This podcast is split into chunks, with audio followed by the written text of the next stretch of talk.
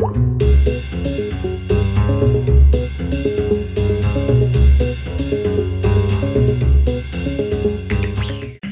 everybody. You are listening to the Long Overdue podcast, a production of Decatur Public Library in Decatur, Texas. And we have the uh, usual people here today. We've got uh, Chris Hello. and Denise and Pat, and of course, me, Dawn. I guess we should say my name.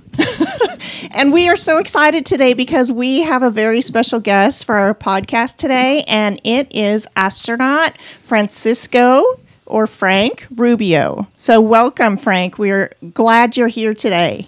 Thank you, Dawn. Good morning. It's an honor to be with you. Mm, thank you for joining us. Great to have you. Yeah. Uh, yes, Okay, so I'm curious, where are you at this morning? Are you in Houston or are you somewhere else? Dawn, I think it was you that asked that question. Um, yeah, I'm in Houston. So we, we all live uh, generally in the Houston area. Okay, Uh, we're assigned to the, the Johnson Space Center. So uh, I live in a smaller part of Houston called Friendswood. Uh, so yeah, I'm actually sitting out in my backyard. So let me know if it's too windy nice. sounding. I just, uh, we have all the kids trying to do school at the same time, and so it's a little loud inside. Yep. Yeah, no, it sounds good right now. It's no problem. Yeah, no, it's it's great. It's been fun, but it's, it's a little louder, louder than uh, normal. yeah. And you you all are in Decatur, is that correct? yes. Yes. Okay, great. How big how big is Decatur? Well, I Um, 67, 6800 about. yeah. Okay. Um, hey, just to tell you real quick a little bit um, about myself, just in case I. Uh, so I'm in the new astronaut class, uh, Mhm. 22. We we started in 2017.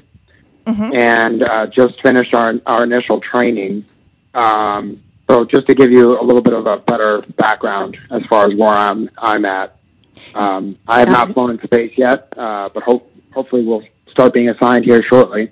Okay. And um, so you the initial training takes about two years, and then after that, uh, once you get assigned for a mission, you train for that mission for two more years. Uh, So as soon as any of us get assigned, it will actually be you know closer to a year, year and a half to two years before we actually fly. wow. Hmm. Okay. Got it. All right. Well, um, you did give us a little information about uh, you know, you're getting ready for uh, for your uh, the missions you're going to go on, and that's one of the questions that uh, we're curious about to start with. Um, since you haven't been on any missions in flight yet, um, what kind of missions are you going to be going on? What is going to be your uh, your job once you get to space? Sure. Uh, so as I was saying, I'm, I'm part of a new astronaut class. We started in 2017 and uh, just finished our initial training. Uh, and it's actually really a, kind of an exciting time to be a, a part of NASA. We're, we're in a transition phase.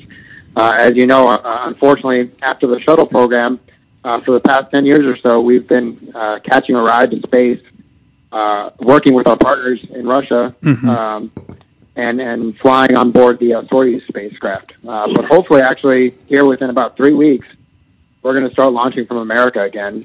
Uh, the first launch will be on a SpaceX um, um, spacecraft, and it'll be uh, Bob uh, Behnken and uh, Doug Hurley. Uh, they'll be flying hopefully on the 27th. So for now, Wow. the uh, current mission continues to be the space station, and that's going to be the focus uh, for the next four years. Um, but by 2024, we've kind of set the mark as our goal for the Artemis mission, uh, which is the new uh, focus, and then that's go, to go back to the moon. We're hoping to uh, focus again on exploration and uh, start focusing on deep space. So it's going to be a phased approach. We'll, we'll uh, return to the moon, which is, is actually a pretty difficult thing to do. Um, and then we hope to establish a long-term presence on the moon, and we hope to use that as practice for one day pushing uh, even further. Uh, ideally, it'll probably be Mars as the next step, and uh, further than that after that. Very cool. Very cool. Yeah. Um, so you t- anticipate being on some of those? You'll you'll go to the space station and maybe even the moon in the future yourself. Yeah, you know, uh, it, it's really hard to say. Uh, it's one of those things where uh, you just don't know until you get assigned what mission you're going to have. Sure. Uh, obviously, it's still a huge honor. Uh, you know, it's one of those things where you, you don't want to say just to the space station because ultimately that's only that's, that's something that only 500 to 600 human beings have ever done. Uh, Yeah. So, uh, you know, for me, that would be incredibly exciting. Right. But I think, you know, at heart, most of us that are uh, astronauts are explorers uh, and adventurers, and so obviously the opportunity to go further would be pretty exciting. Uh, but it, it's it's one of those things. I think once you're strapped to a rocket, you're not really going to care where you're going. It's, it's going to be exciting no matter what. Yeah, yeah, absolutely. That is so cool. So tell us what what is your specialty, kind of your area, and so when you go on a mission, what will be your responsibility? What are the things you would be doing? Sure, that, you know that's a great question because uh, the reality is we, we all bring something to the table, but we have a very diverse background. Right now, there's about 50 active uh, astronauts. Um, quite a few of us have a military background, so I came in uh, as a Army family medicine doctor. Um, Hmm. But pri- prior to that, I flew Blackhawks for about um, eight years, and then did medicine for about 12 years. Wow. And so uh, I'm technically here as a, uh, I guess, medical specialist, but the reality is, um, you know, most all the training we do is, is very similar, and we all kind of train to do the same thing. Okay. Um, and so, but I think if I were to get assigned to a mission and I'm the only doctor on that mission, uh, there's a, probably a good chance that I would act as the medical officer of that mission. And so, uh, in addition to everything else, right? So our, our main focus is science uh, still on, on space station, Mhm. and you can do uh, science related to anything, um, Okay. reg- regardless of your background. So Wow. a question just went through my head, Frank. I was very curious what you felt like when you got that letter that said you were accepted into the the training academy. Sure, into the astronaut program. Yes, yeah. Yes. Yeah, you know, uh, so actually it was a phone call. Uh, Okay. It's, um, it's a very long process. It, it actually took about a year and a half uh, from the time you apply to the time that you find out. Uh, and kind of along the way, uh, you know, different um, different steps in the process, it, the, the numbers get smaller and smaller. Um, And so for our class, we, we actually had a, a pretty uh, large uh, turnout. I, I think it was over 18,000 people that applied, which Wow. the previous record had been 6,000. So it was a little bit unexpected, I think, to, to even NASA. Mm-hmm. Um, and it was a little overwhelming, to be honest, because, Right. um, you know, just when you hear those numbers, the odds seem a little overwhelming. Um, and uh, as you get further and further along in the process, you, you find out that there's some pretty uh, incredibly talented human beings that try to be a part of this program. And so uh, there's a big part of you that just thinks your chances are pretty small. Um, and, but, you know, you, you're, you're, you keep hope alive kind of thing. So um, the further along I got, uh, honestly, uh, it wasn't necessarily any more of a sure thing. Uh, but the more excited you get, obviously, about the opportunity, um, possibility. And so, yeah, getting that call was was pretty um, unreal. Honestly, I just didn't expect it, um, and it was a little more emotional than I had anticipated. I'm not a, a, a super emotional person, uh, but yeah, I think just the reality of of the opportunity kind of hit me. Um, yeah, so it was exciting, probably more than anything, but it was a little overwhelming. That's really cool. Wow. So what are you doing now like So- until you're waiting for your um your next assignment? What what do you do on a daily basis? Well, so you know that first two years of uh, initial training, really what it does is it uh, allows you to focus on training. We we focus on a few major things. You essentially learn to fly in the spacesuit, uh, which is uh, harder than it sounds. It's a big mechanical suit that's just very difficult to to move around in, and so you train in that in the neutral buoyancy lab. Uh, you turn you learn to fly. Um, in the T-38 jets that we fly, uh, either in the front seat if you're if you have a military jet uh, pilot background, or in the back seat uh, if you don't. And so uh, we go through flight training and fly the T-38. Uh, we also go through robotics training where we learn all about the Canadarm and how to operate that. Um, we have to go through Russian training. Again, we, we are still partners in the space station with um, the Russians, and so a big part of that is just learning to communicate with them. So they learn English and we learn Russian, and uh, honestly, that's probably the most difficult part. It's a, it's a very challenging Wow. language. That's Uh, interesting. but it's also uh, it's fun. And then um, obviously because the space station continues to be the focus, uh, we also spend a lot of time training on the systems of the space station and emergency procedures. Um, you know, for the most part, the space stations run from the ground. Uh, there's uh, hundreds of engineers that just uh, their their job is to keep that thing running and, and running well. Uh, but there's quite a few um, things where you just need hands and eyes on station, and so and those tend to be primarily emergency type of procedures. So we train a lot on those. Uh, and so you train on those, and, and you're kind of protected to just focus on that for the first two years. Uh, and then after that, all of us pick up administrative duties within the office. Um, you know, at the end of the day, it's a, a large government organization, and there's just a lot of work to do. And so you do different things like uh, focusing on exploration or focusing on helping other um, astronauts to launch and, and recover uh, to and from space. Um, and we do, we do things like this, public relations, uh, quite a bit. Um, and it, you continue to do all the other training. You just have to do more. so, Wow. um, yeah, you, can, you essentially continue to train, learn, and prepare to uh, fly into space when they when it's your ch- your chance. So, Frank, are, will you have a responsibility for the upcoming launch, the May 27th? Will you have some kind of responsibility for that from the ground? I will. Yeah, I'm actually part of the group that's helping to uh, launch and recover. So we focus primarily on anything that has to do with support for Bob and Doug, uh, as far as their quarantine, preparing um, and maintaining the facilities where they're going to be, um, where they're going to stay. Uh, e- everything up until the point where we hand them off to the crew that puts them on the rocket. We prepare all of that. And then on, on the return, we prepare everything to receive them and bring them home safely once they splash down. So, Oh, uh, so, so it's actually been pretty busy despite uh, COVID. We've we've tried to stay um, on top of everything, and uh, you know it's a little bit more difficult to get to get things done by telecom. So it's a busy time. Yeah, we did hear that the the last mission that just left, they had to be in quarantine for a month before they left. Is that right?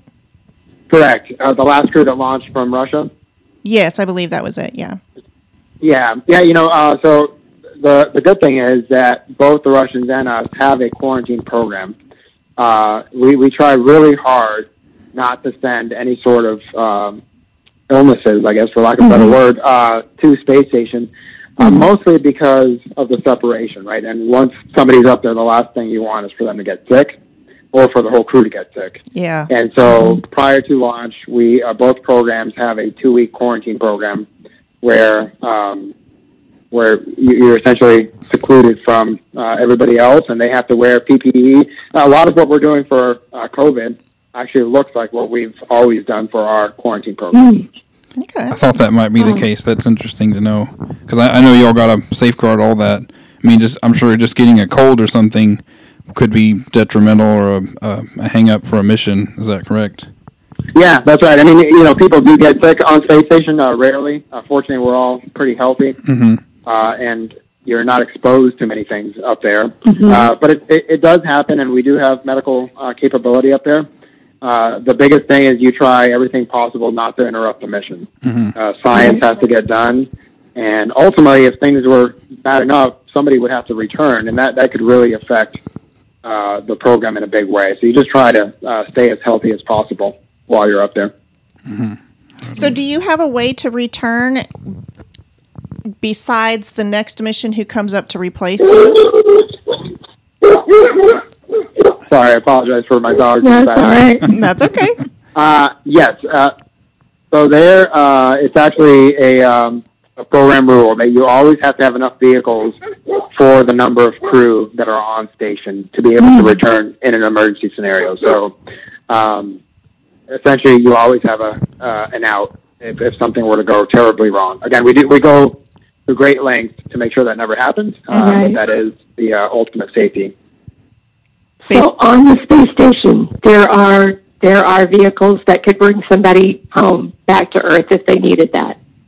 Correct. Yeah. So there, Wow. there's uh, essentially there are a lot. Currently, for the last ten years, it's been Soyuz uh, spacecraft, Mhm. and Mhm. um, there's always uh, generally about, been about two, and that's to make sure that uh, all crew could return if absolutely necessary. Right. Wow. I never thought about that before. Yeah, I have neither.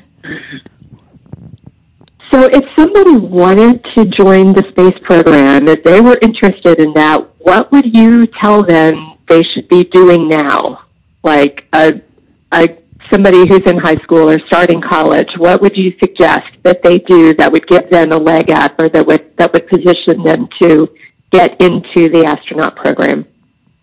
Sure, you know that's a question we get a lot, and uh, it, it's it's flattering, and I think it's neat just because it shows that people are still interested in exploration Mhm. and adventure, which uh, we love.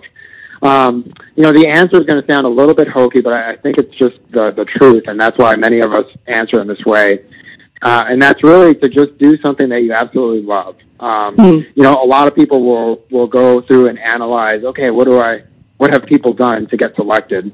Uh, and you'll find that um, you know there's a flight experience tends to be very common. Uh, outdoor sports tend to be very common. Languages, uh, things like that. Uh, but the reality is there there is no specific answer. And as a Mm. matter of fact, we're not looking for people to just go out and check a bunch of boxes.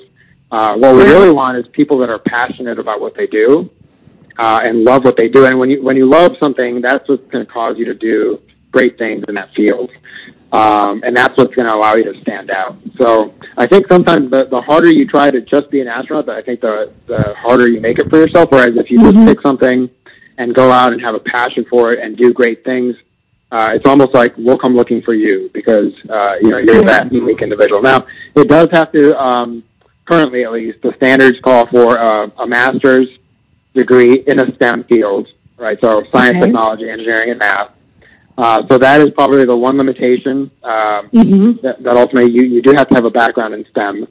Uh, and then uh, on the flip side, we also, again, we do look for operational background. So it doesn't, um, there is no right answer on that. It's not like it has to be skydiving or mountain biking or Mm-hmm. caving, but something that shows, hey, I can deal with uh, challenging and uh, maybe austere environments, and I can do okay in those. And um, and uh, specifically, if I can do okay in those in a team as part of a team, that's great.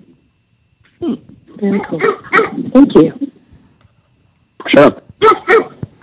So, um, I had read some information. I read your biography, and it says that you have four children. Is that right? We do, yes. And are they interested in STEM? Um, I guess the focus of STEM at Uh, all, they- or Yeah, no. So we um, they they actually have a pretty diverse um, you know interest uh, range. Uh, our kids are range in age from uh, sophomore in high school down to a fourth grader, and so they've all kind of gone through different phases of wanting to be various things. Uh, veterinarian t- tends to be very high on the list. um, uh, a few of them have voiced interest in being pilots. Uh, one has voiced interest in being a doctor. Um, so yeah, we're, we're excited. You know, we, we try not to push them into whatever uh, field interests my wife and I, but mostly uh, try to encourage them to try as many different things as possible, and hopefully find something that they really love. that's really cool.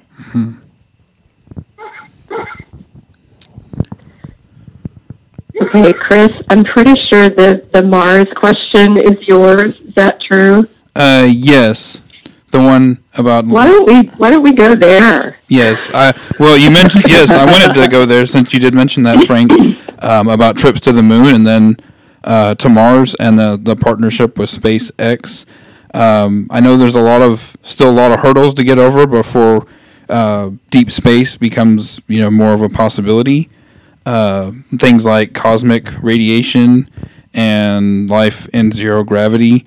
And I'm, I'm curious what you can tell us about uh, what y'all are, are doing to try and mitigate some of that uh, for like trips to Mars and, and beyond. Sure. Yeah, you know, it, uh, I came into this with really very little space background, so it's been neat for me, kind of as an outsider, to come and learn uh, about the space program, and I've really come to appreciate how hard space travel is. And specifically, you know, once you add humans to the equation, uh, we make it exponentially harder. We're just um, we're essentially made to, to be alive on our uh, Earth environment. And so to to stay alive in outer space, we have to recreate this environment, and that's just a very difficult thing to do. Uh, we've gotten pretty good at doing that in low Earth orbit, uh, you know, but I, I think sometimes the scale of it uh, is lost. So space station is about 250 miles uh, from the surface of the Earth, and while that's pretty far, uh, that's really not uh, very far at all compared to the 250,000 miles that the Moon is. And then you take Mars, and it's exponentially um, further and more difficult to do.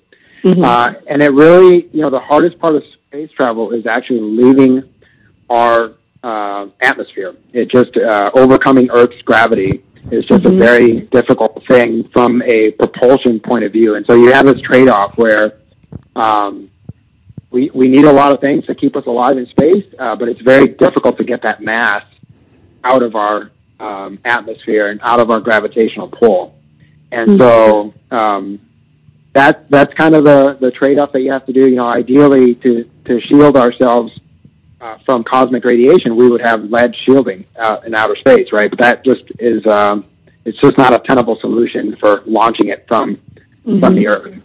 And so you have to come up with creative ideas. Uh, some of the things that they're looking at is uh, using the waste product, right? We have to have food, we have to have water, and so those the containers that those things are uh, made of, and even the, the waste products that we produce while we're traveling, uh, could you use those to essentially improve your shielding as you travel further and further?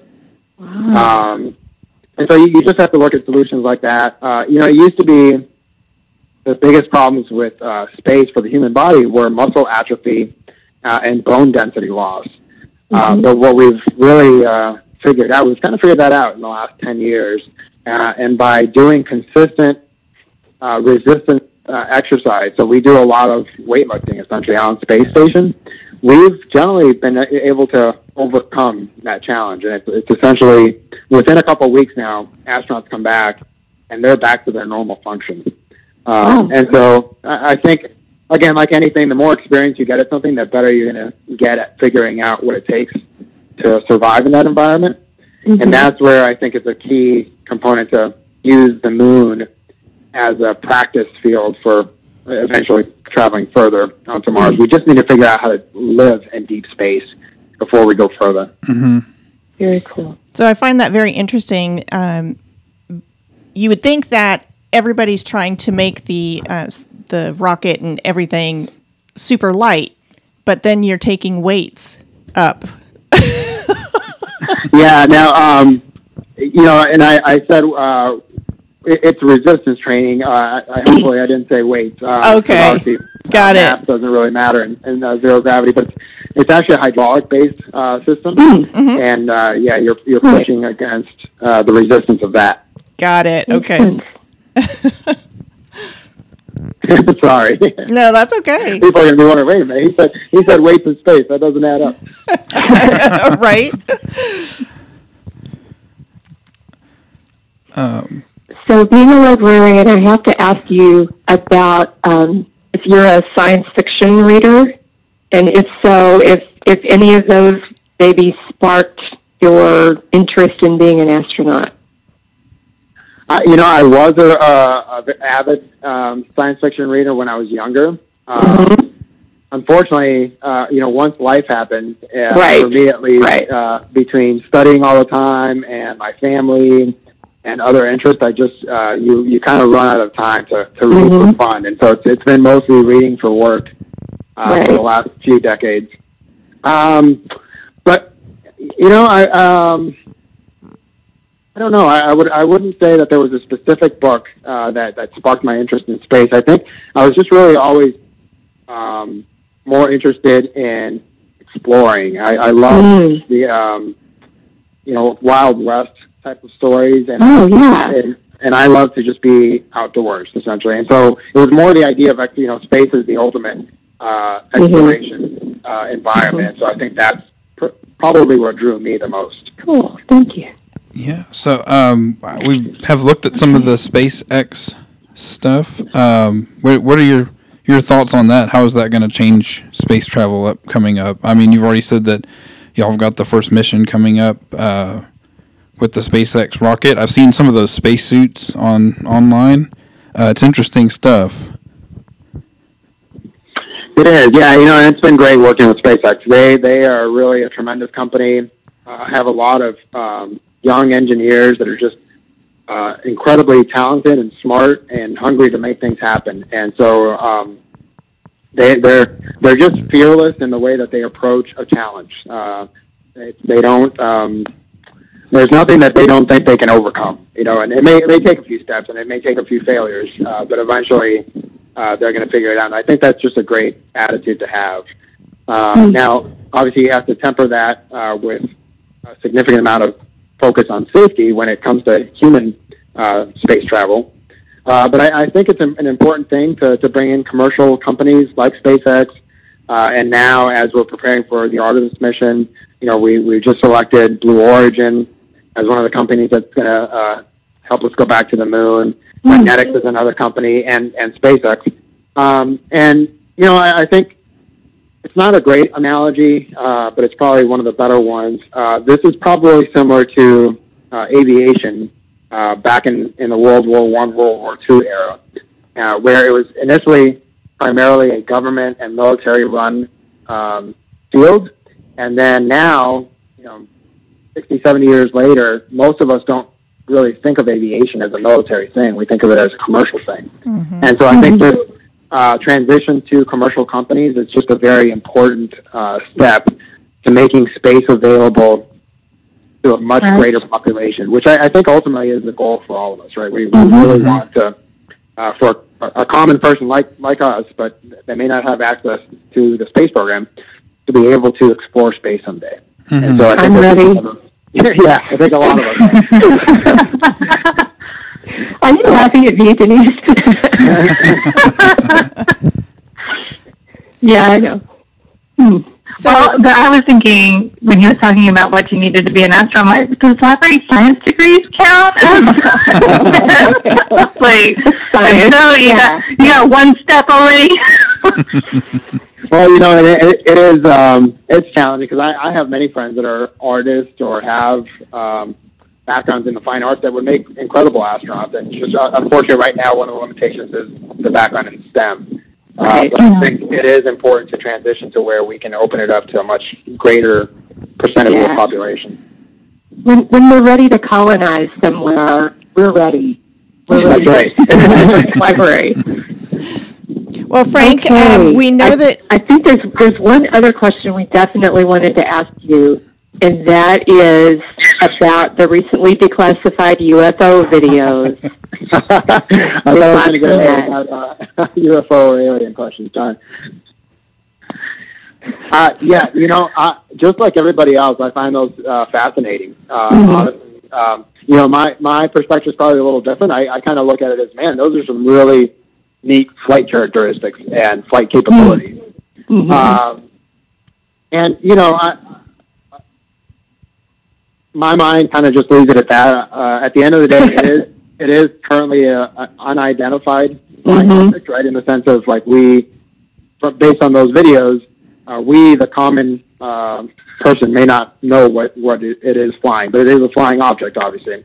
Uh, whether it, you know the, the natural question is is that an intelligent alien life form? That that part I, I don't know honestly. Uh, Yeah.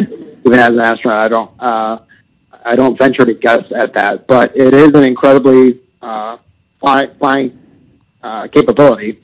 Uh, and so whatever it is, I think it's uh, hopefully we have access to studying it and and uh, developing similar technology.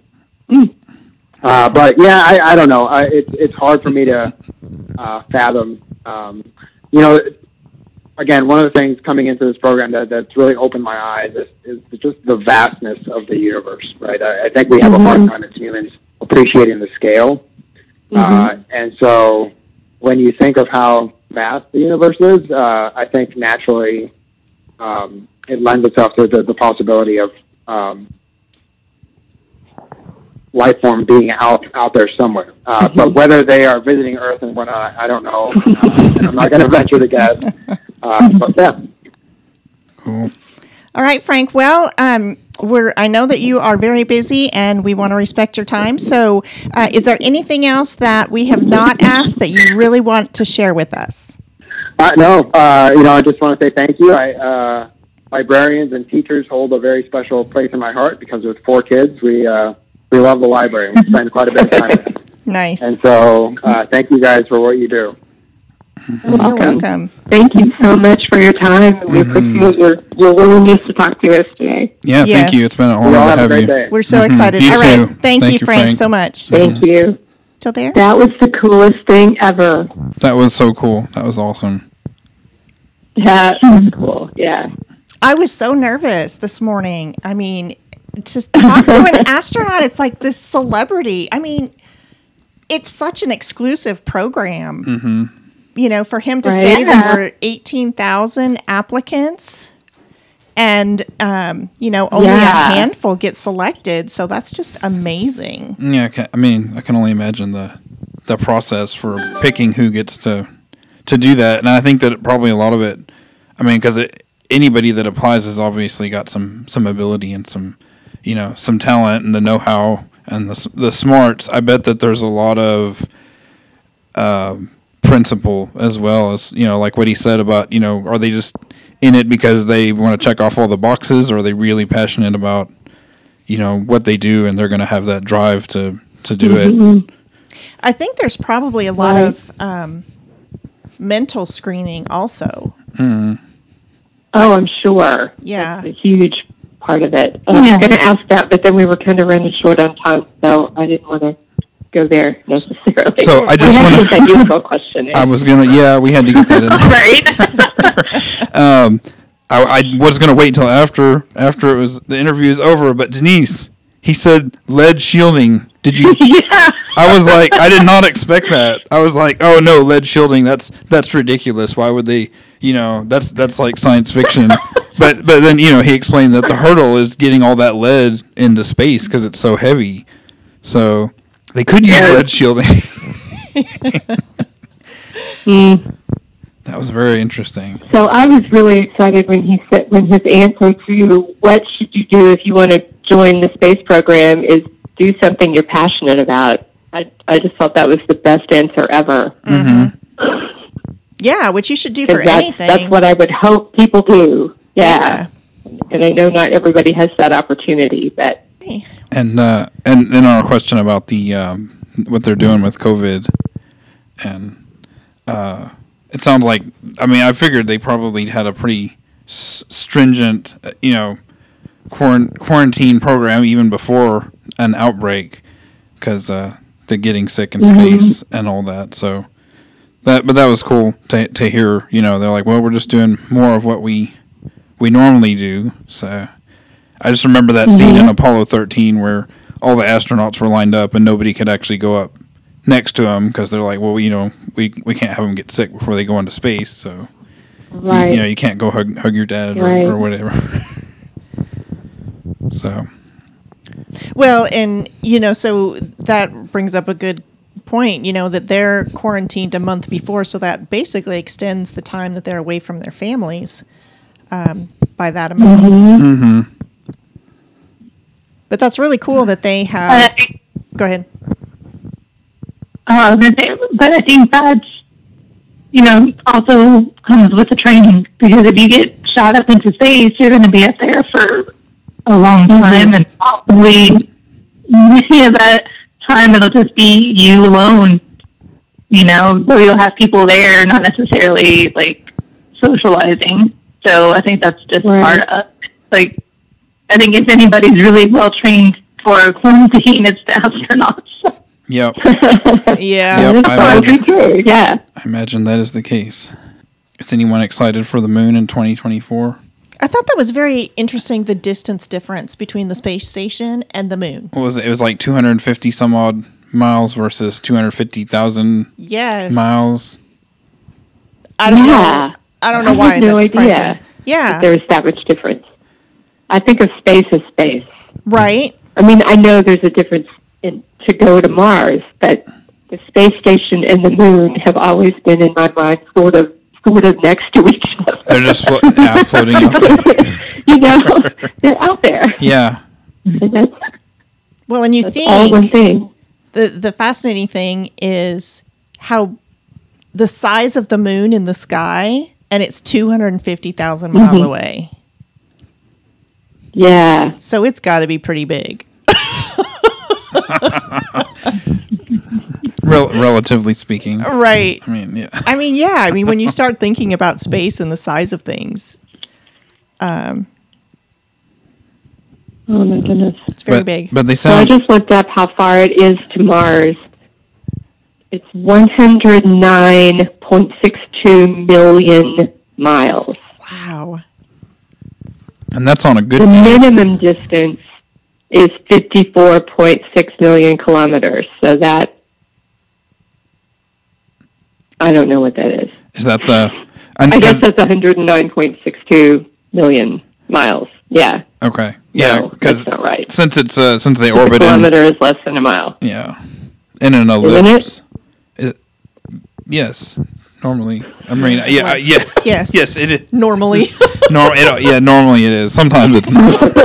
in, in normal circumstances. No. But during a pandemic, it's probably different. It probably feels a lot farther. Um, but yeah, since it travels in an ellipse, they talk about like the peak times to to make you know a mission to Mars, or you know, uh, like when to launch this s- uh, the non-manned spacecraft, uh, and they have that window where it's closest. So I imagine, Oh, right. yeah, when we do Yeah. our our manned space missions in the future. Um, that's probably going to be that window they, they shoot for us when it's close and not when it's way out there. Right. And it's about 34 million miles, that closest distance. Okay, that's a lot closer than 109. Oh, th- Mil- when I looked it up, it tells me the, the current distance. Okay. So Oh. we're at a we're at a long way up, away time right now. So Mhm. anyway, but yeah, still yeah. It's still a long ways. 34 million miles and 250,000 miles. Yes, that's a huge difference. hmm It's exciting. They sound, Ah. it sounds like it's some you know can can do. Like you put your mind to it, and we'll we'll go to Mars someday. Yeah, I think it's I amazing. was I was serious. I'm ready. Yeah, I know I'll never be in the space program, you know, the astronaut program. I, I will never do that. I missed that opportunity probably by never being athletic. That was the first thing. But, but otherwise, you know, otherwise, I am ready to go. yeah, yeah, for sure. First opportunity for just regular civilians to go. I'm ready. Really? Well- See, I am just fine with my feet on the ground. No, I'll, I'll go. Oh my gosh, I would love to do that. Well, I'll stand there and take pictures of you. Like when we talked about it during our our uh, our space. Um, Oh, wait, we've, we've already Podcast. talked about this for a whole episode, we, y'all. we did. I'm just, you know, yeah, that's- that's true. but this We reinforces the fact you get But we that. didn't talk about. I mean, we we hadn't talked about anybody who said, "Yeah, we're going to try to do this in the future." Oh, yeah, yeah. Definitely. it But changes the whole complexion of things. you know, when we talked about it before, it was it was like, "Oh, that'll never happen," but I'd love to. Now it's like, if I can just live long enough. We also spending a, a ton of money because I think, Oh, well, as I yeah, mentioned that's- before, those opportunities are going to be for the super rich first. Right. yeah, that's true. But uh, That's true. Maybe I can maybe I can get somebody to sponsor me to go. no, I could just get a Oh, job. Like I said, Oh, just get. yeah. I'll just be a, yeah. a part time Oh, yeah. dishwasher on the space hotel. I hotel. would wear logos on everything I wear. Uh, You know, like like a race car driver. Put it on my Yeah. luggage. Put it all over everything I wear. hmm I would do that. So Chris has a better idea. He's gonna Yeah? work. He's gonna apply for a job on the SpaceX Space hotel. space hotel. Yeah. Whenever they do that, I don't know if that ever. happens. Oh, But you know, So- once it gets to that point where they need, you know, not maybe maybe like people that do just mundane tasks like washing dishes or or you know janitorial Right. stuff. You know, I'm like just Hey. get a job on there. You know, and I'll I'll work for free if I can be there. They have to have a library. Yeah, that's right. I mean, yeah, they're gonna need people to clean up after them. Like that. They are. Wow. I don't know if I want to go that far. But they could have they, they need a library up hmm. there. So you guys could work at the library. Wow. But it's interesting to the things that they're saying are possible now, as far as like how long it'll take to get to Mars and stuff. I remember when I was younger, when I was like a you know teenager or whatever, they talked about how a trip to Mars under you know with the technology they had during that time, I think they estimated it'd be like a five year trip, and now it's it's mm-hmm. looking much. Mu- like much less than that. The last estimate I looked up is with current technology, it's like six to eight months, which is still a long time, but that's a lot less than five years. Right. Yes. Yeah. And who knows what they'll develop between now and and then that'll make that even even faster. Yeah. Wow. That is so cool. It's pretty amazing the things that they can do and how they've advanced. Although right now, you know, we're still at the you go through a two year training process to even be considered to actually go on a mission. Right. Yes. So, yeah, and you have to be best of the best of the best to, to get to do that two year training to be considered to maybe go on a mission, you know? Right. But I think it was really still at that point. I think it's really interesting though to see that there were 18,000 applicants this last time because I, No kidding. I think that that means that the the STEM stuff that we're getting kids into is Mhm. pay, it's paying off. You know, that's probably true. You know, just That is getting probably true. getting more interest in those fields. A resurgence in interest in science and technology and Yeah. Yeah. Yeah. math, Wow. our favorite subject. So that's kind of funny because I was going to school. I started school in the 60s when we were trying to beat the Russians, you know? And so science was a real focus. And then we sort of drifted away from that, drifted away, and then came back to it. Now here we are with 18,000 people applying to be in the astronaut class of how many, 22 or something like that? 30? I don't remember how many. Yeah, it was in one of these documents and I, I don't remember. It's a pretty small. It's a pretty small number. Mhm, Yeah. So, well, wow. Yay. Well, and and thinking about that too, the fact that we were able to speak with um, Frank Rubio today, they said that they get 1000s of requests every year for um, astronaut. Really? Yes, for astronaut visits and virtual appearances, and so for us to be able to do Uh-huh. this with him was amazing. Wow. That is really cool. Yes. Yeah, I've said that about a million times this morning because this is such a cool thing. So, yeah, so listeners, share.